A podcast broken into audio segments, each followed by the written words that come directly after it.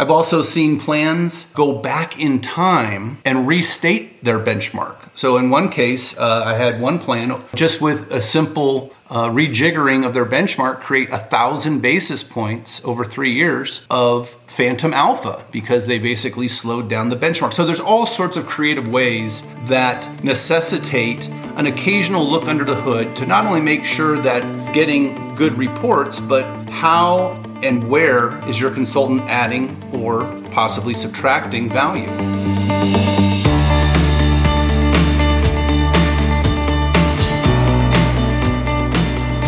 Hello, everyone, and welcome to the Retirement Space Podcast. I'm your host, Matt Smith. In today's episode, my guest Brian Schroeder and I talk about monitoring OCIOs or outsourced chief investment officers' performance. Brian is founder of OCIO Monitor. He does what the name of his organization suggests. He provides institutional investors independent reviews of their OCIO's performance. He's been in the business of doing this for over a decade, but with the increased use of OCIOs in recent years, and given the strong projections for their growth in the future, the need for third party oversight is also on the rise. Outsourced chief investment officers, at times in this episode we refer to them simply as investment consultants, provide an invaluable service to groups who have responsibility for large pools of capital, such as pension funds and endowments and foundations. The fiduciaries of these funds often outsource their day to day investment management to OCIOs to reduce operational burden and to take advantage of their investment management expertise. And while OCIOs regularly report their activity and performance to the trustees, fully understanding and objectively scrutinizing this performance, which is part of a fiduciary's duty, can be a challenge. This is where Brian comes in he helps those who are ultimately responsible for the fund review their OCIO's performance. And that's what we're going to talk about today. I'll put a link to Brian's OCIO Monitor website in the show notes of this episode so you can learn more about his services and contact him if you'd like. Here are a few reminders before we get started. Nothing in this episode is intended to be or is financial or legal advice. Statements and opinions expressed by guests on this podcast do not necessarily reflect those of the host, and the content in this episode is not a paid promotion. Okay, very good. Let's talk about monitoring OCIO performance.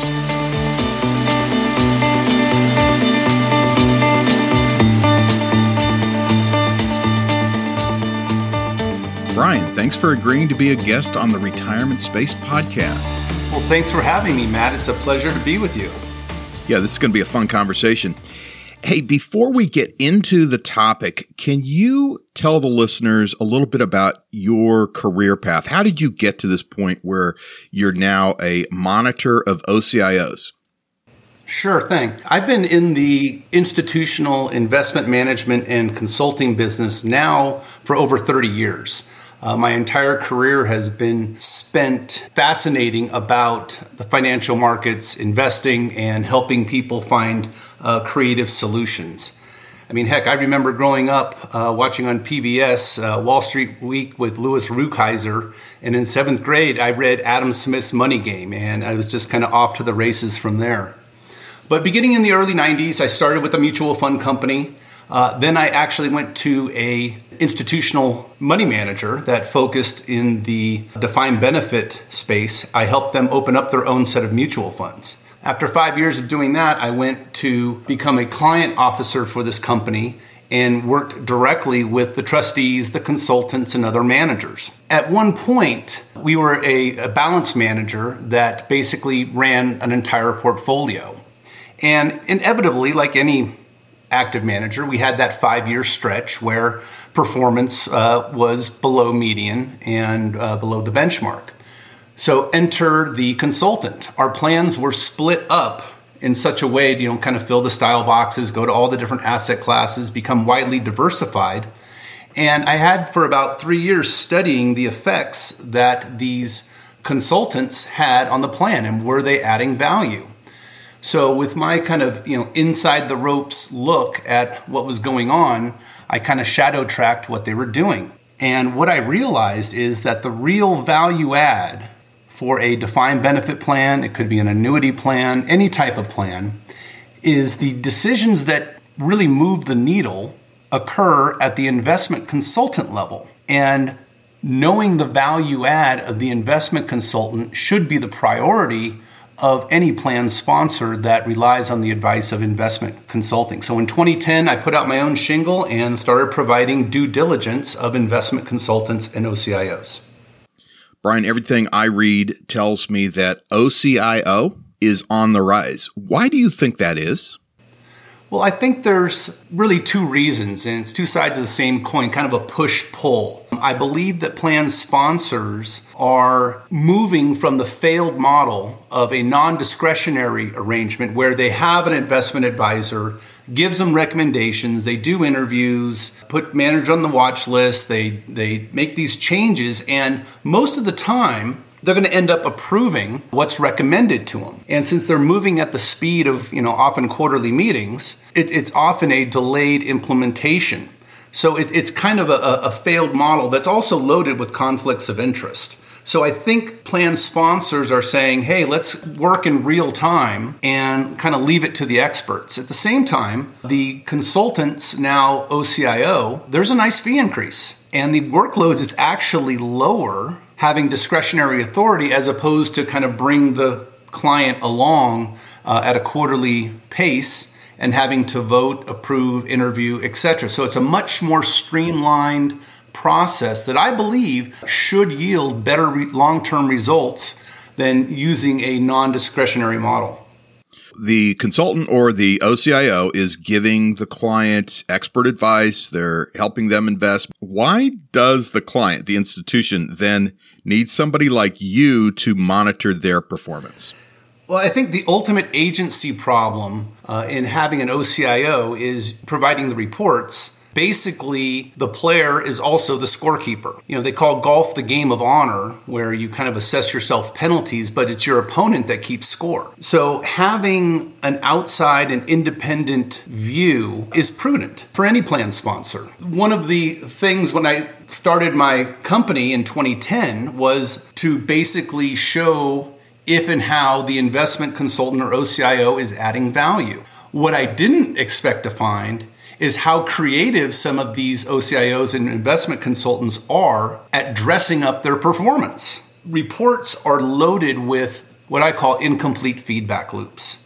For instance, if you change an asset allocation, you don't know how that allocation does in comparison to previous strategic asset allocations because the consultant normally drops reports and performance of those previous allocations. Similarly, if you change a manager, unless you track the performance of the terminated manager versus the replacing manager, how do you know if you're doing anything good or not? So there's all sorts of other areas that I found that consultants and OCIOs can really dress up their performance such that many times I've seen performance that is bottom quartile in a peer universe, but simultaneously above their planned benchmark. How does that happen?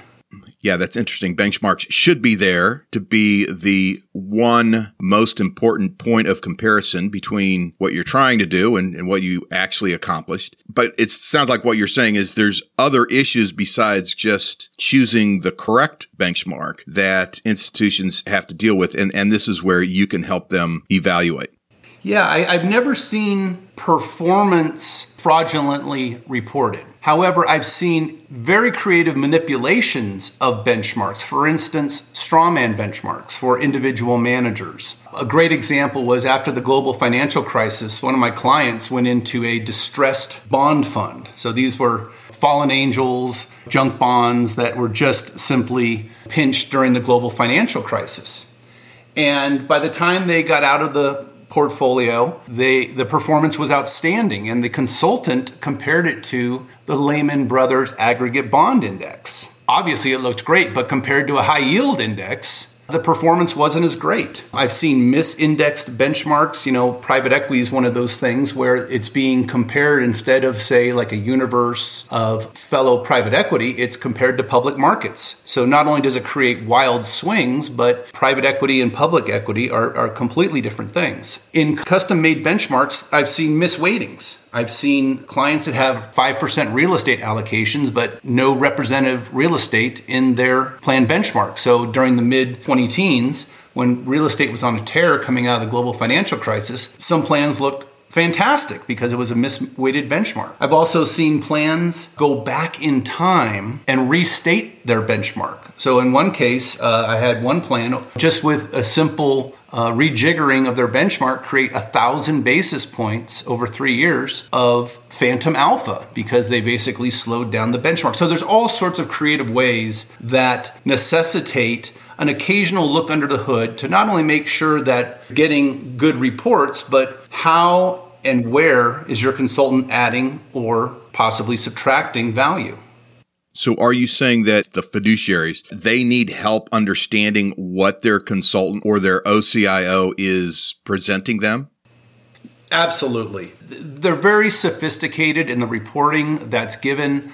Often they're the size of small phone books, lots of small print, lots of statistics, ratios. Um, it's very easy to always tell a good story.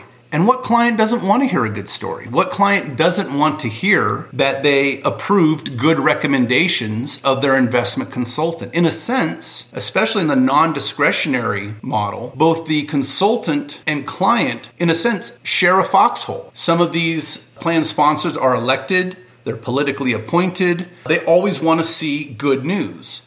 But good news doesn't make you stronger. It actually makes you weaker. So a lot of these clients also have their consultant or OCIO are fiduciaries. Some of them are fiduciaries under ERISA, which is some of the highest standards to be held to. And who would ever suspect a fiduciary would ever manipulate their benchmarks or do something not in the best interest of their client? So, if you're a fiduciary, that's the easiest way to fool a client. And it happens uh, quite often.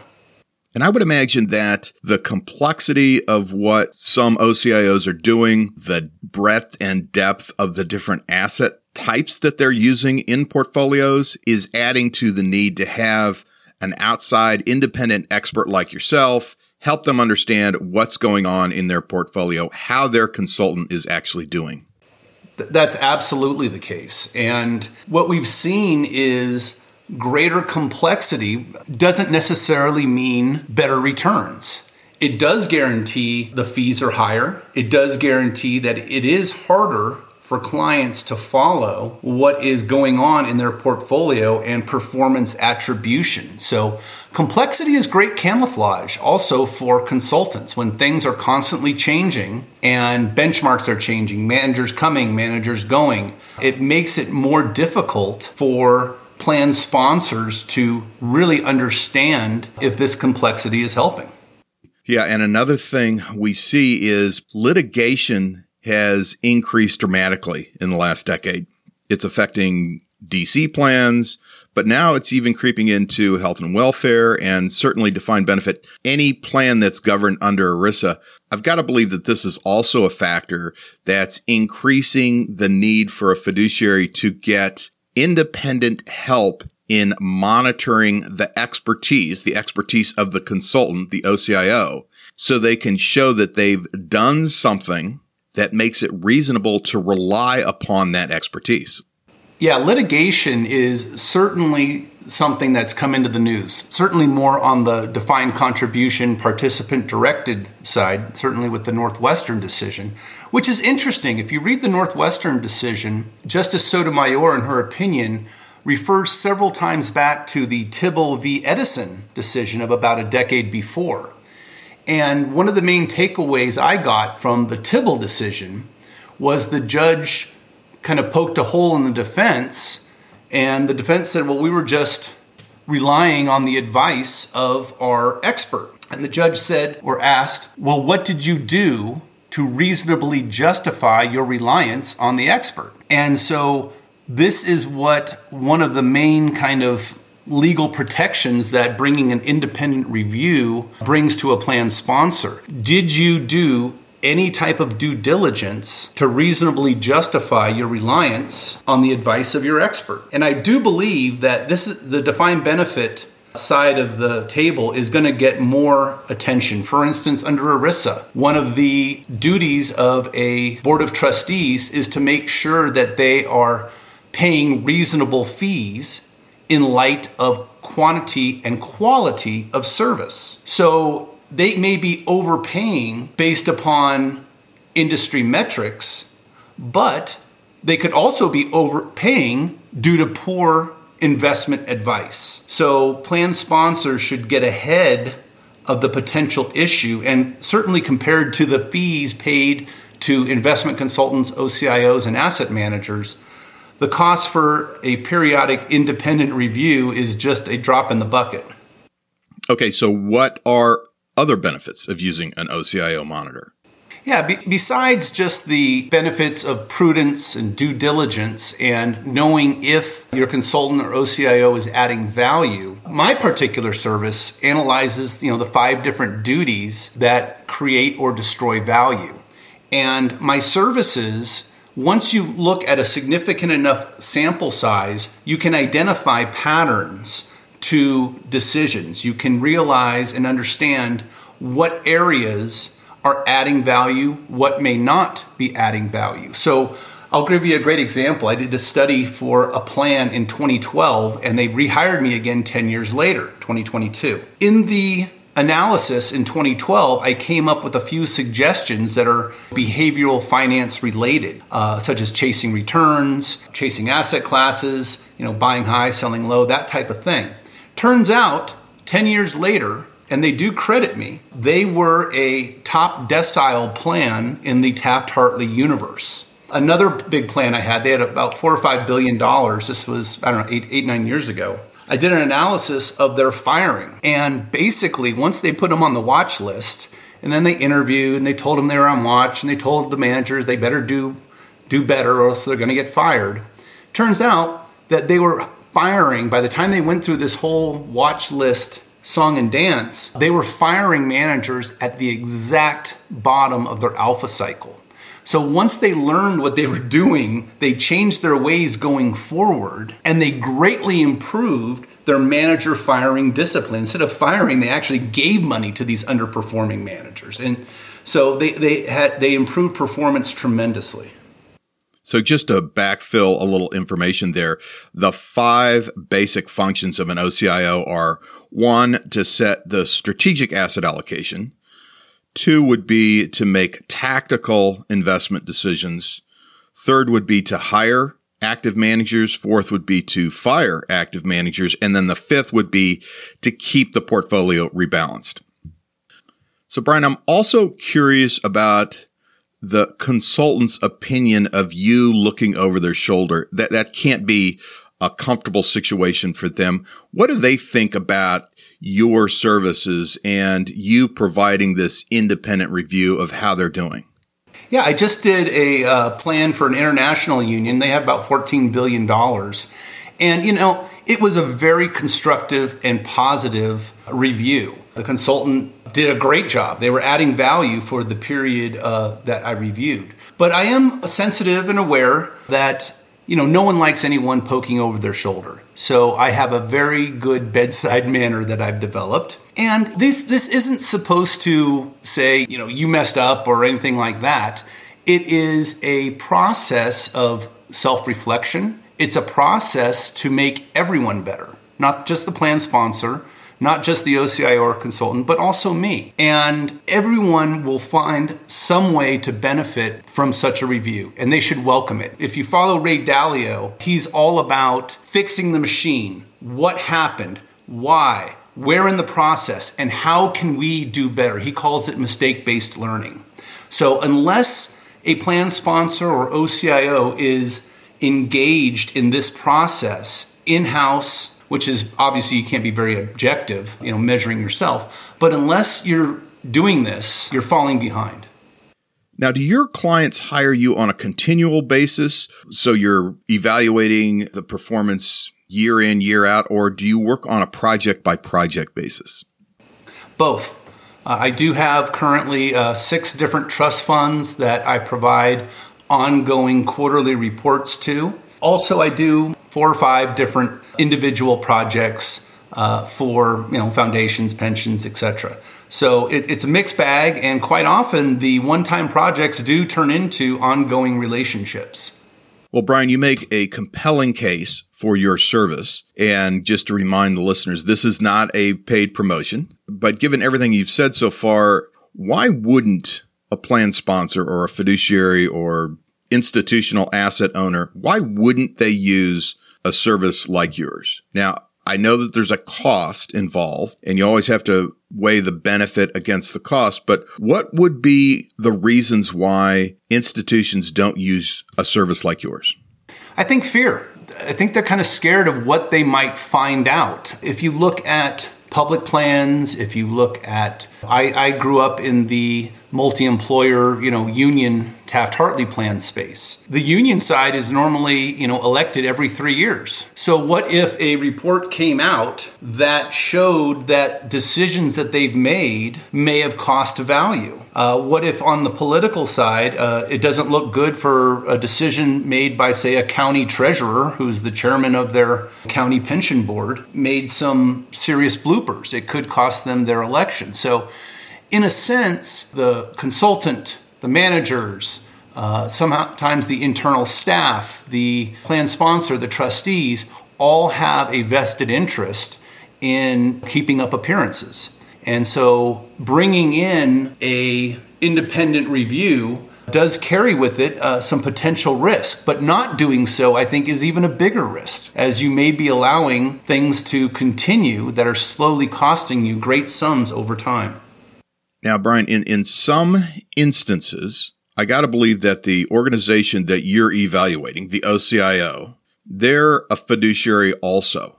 And the risk of penalty for fiduciaries, particularly in the ERISA area, uh, is pretty high. Isn't that economic incentive enough for them to do the best job they can, to be objective in, in their reporting? What is your response to that?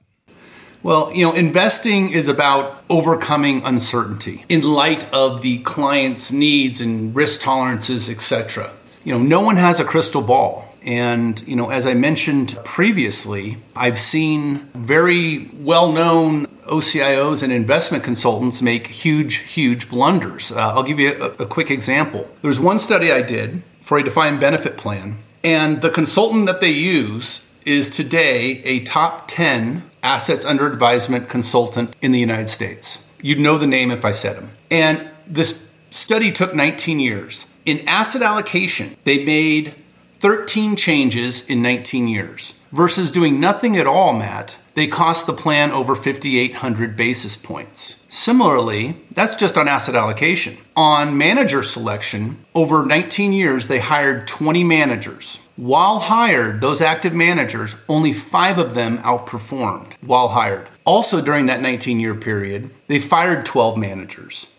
Eight of those managers out of 12 went on to outperform after termination. They had it completely backward. So, this is a top 10 household name type consultant that absolutely blundered. So, even though they were a fiduciary, you know, they're humans too.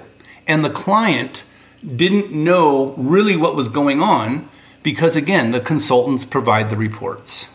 Well, now I'm curious that you have the risk of penalties, you have the complexity, you have the difficulty of outperforming a benchmark. Are you finding fiduciaries are starting to give up on the task and just invest more in passive investing? Sure. Um, I think a lot of plan sponsors are waking up to the fact that there are areas where passive and just getting the market beta at the lowest possible price makes sense, and areas where it may not. So, for instance, there's one plan uh, that I worked with that did very well actually in picking managers in inefficient markets uh, let's just say, you know, emerging markets, foreign markets, things like that. But they, I actually then figured out in the domestic side, they lost value. So they made the decision. I said, hey, look, over 10 years, not only were you hiring and firing managers based on past performance and basically ensuring yourself below benchmark performance, but your market segmentation, how you were weighting versus broad indexes, actually cost value as well. So this plan then said, okay, great, that makes sense. We are going to just index domestic equities and it frees up more resources to focus on the more inefficient markets, including alternatives. So it actually freed them up, they lowered their overall fees, and they reduced performance leakage that they experienced in the domestic equity sector. Okay, Brian, why wouldn't these institutions just hire a second consultant? Since they are experts at that task, why not use another consultant to evaluate your OCIO? This is all about, again, what I call completing incomplete feedback loops in all of the dozens and dozens of reviews I've done, I have never seen a consultant provide data on their own value add. It's all about looking at the managers.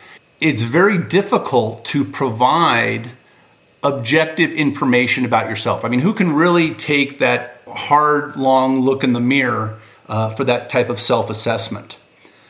So I provide data that is independent, objective, and quantitative. So I don't believe that a consultant or OCIO can be very good about that look in the mirror. It's just human nature.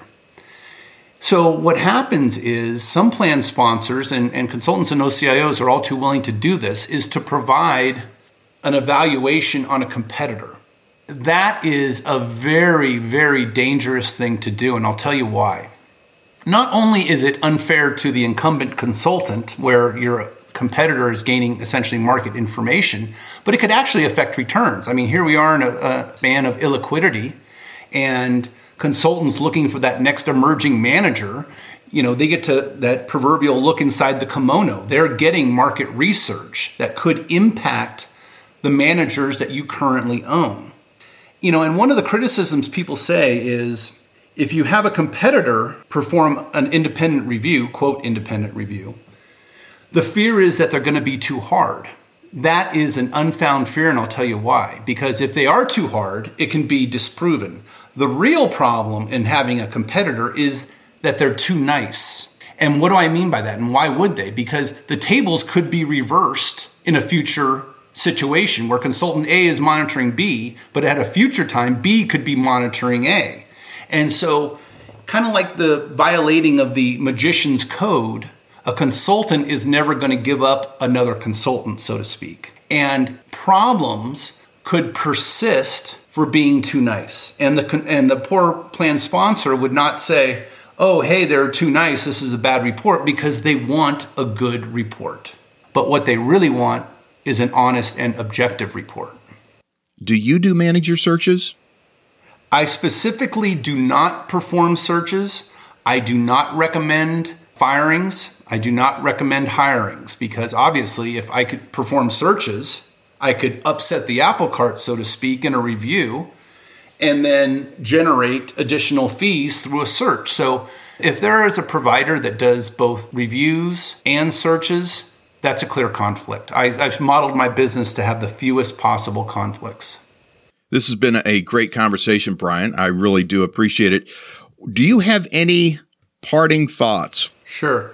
You know, the main reason to use an OCIO monitor or consultant monitor or just any type of independent evaluation, first and foremost, is it's prudent. It makes common sense. I mean, we will get three or four different estimates for getting a car repair done or a second opinion on a major medical procedure, but how many people actually get a second opinion on their investment performance? Especially when the person giving the advice is also keeping score. And for any of your listeners that might be interested, I'm always happy to do a, a quick virtual call with anyone who says, hey, let's take a quick look at the report. And you'd be amazed at what I can find in a report in 10 minutes, given I've looked at thousands of reports over the years. Yeah, that makes a lot of sense. I certainly hope some of the listeners do take you up on that offer. Brian, this has been a great conversation. It's certainly been an eye opener for me. Thank you again for appearing on the Retirement Space podcast. Thank you, Matt, for the opportunity to, to sit down with you and discuss these very important issues. All right, everyone, that is a wrap for this episode. Thank you for listening.